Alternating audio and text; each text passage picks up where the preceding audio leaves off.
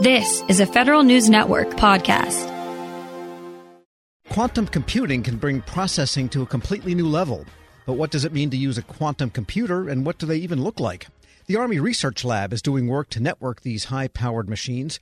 To answer our questions about just what exactly quantum computing is, how it works, and how the Army's using it, Federal News Network Scott Maucione spoke with the ARL Center for Distributed Quantum Information's co manager, Sarah Gamble. Quantum computers and quantum networks are systems which exploit the properties of quantum mechanics, like the seemingly bizarre concepts of quantum superposition and quantum entanglement, to realize capabilities that are inaccessible with the conventional systems that we have that are based on classical physics, like your, your laptop and your phone.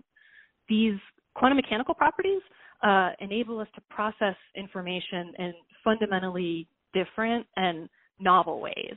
And for certain applications, these novel processing methodologies can potentially provide huge advantages. So that, that's what we're really interested in, in going after, whether those are singular quantum computation systems or networks of quantum computation systems or networks of other quantum components.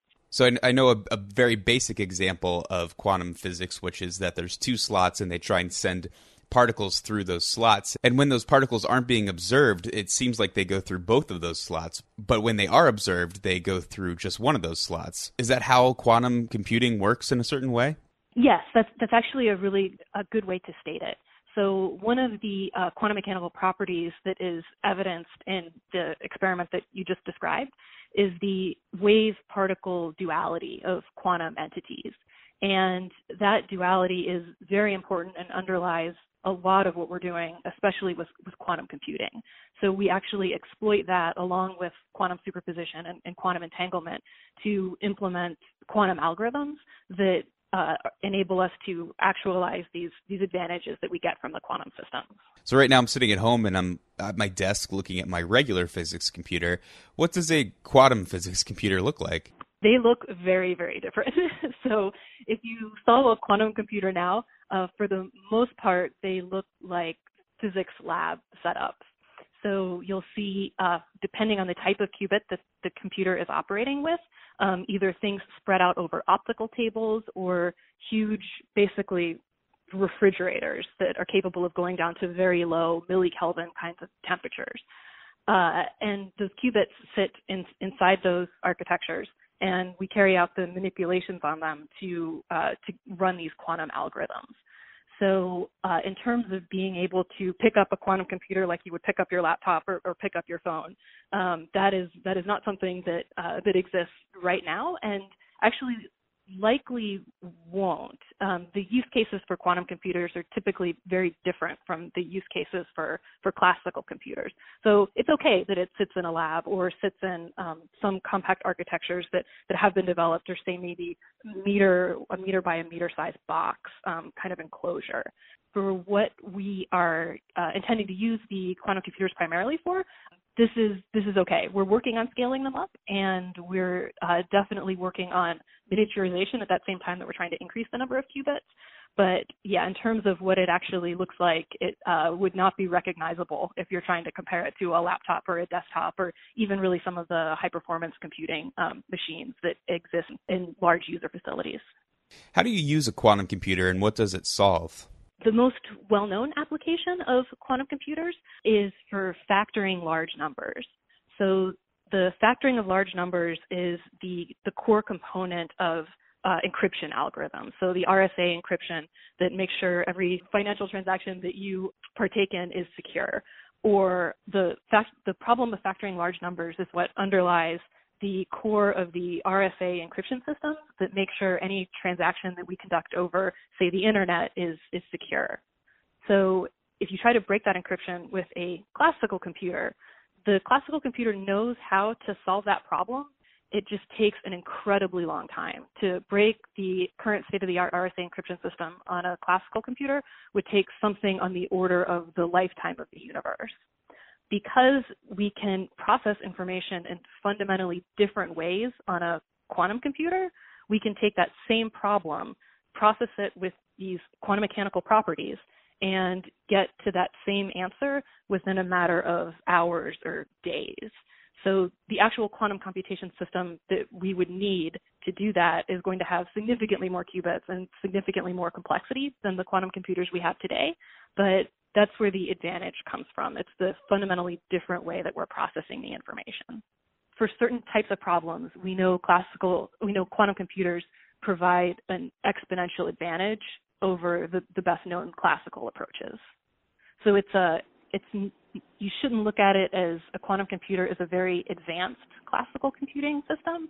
It's a fundamentally different way of processing information. Let's go into quantum networking a little bit. What do you accomplish by networking these quantum computers together? Work in both quantum computing and quantum networking is still very much in the basic research phase. Uh, with respect to networking in particular, we're spending most of our time really working on component development. Uh, because these networks use quantum information, we can't simply take classical memories and classical repeaters, so the very fundamental components of networks, and just kind of plug them into a quantum network. Uh, quantum memories and quantum repeaters for quantum networks still need to be developed, and so we're, we're working on those.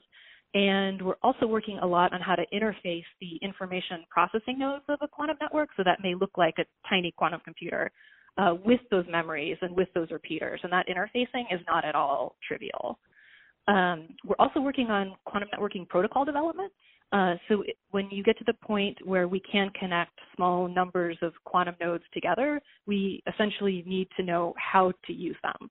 And we'll have to handle a lot of the same issues that classical networks run up against, like faulty or imperfect nodes, uh, information scheduling and information routing. But then we're also going to have to figure out how to best handle some of the, the features and capabilities that will be unique to quantum networks. So we're working on protocols that will handle those kind of capabilities that we already know about and also actively researching what new ones may be. So the experiments and the research that you're doing right now are what you just described, correct?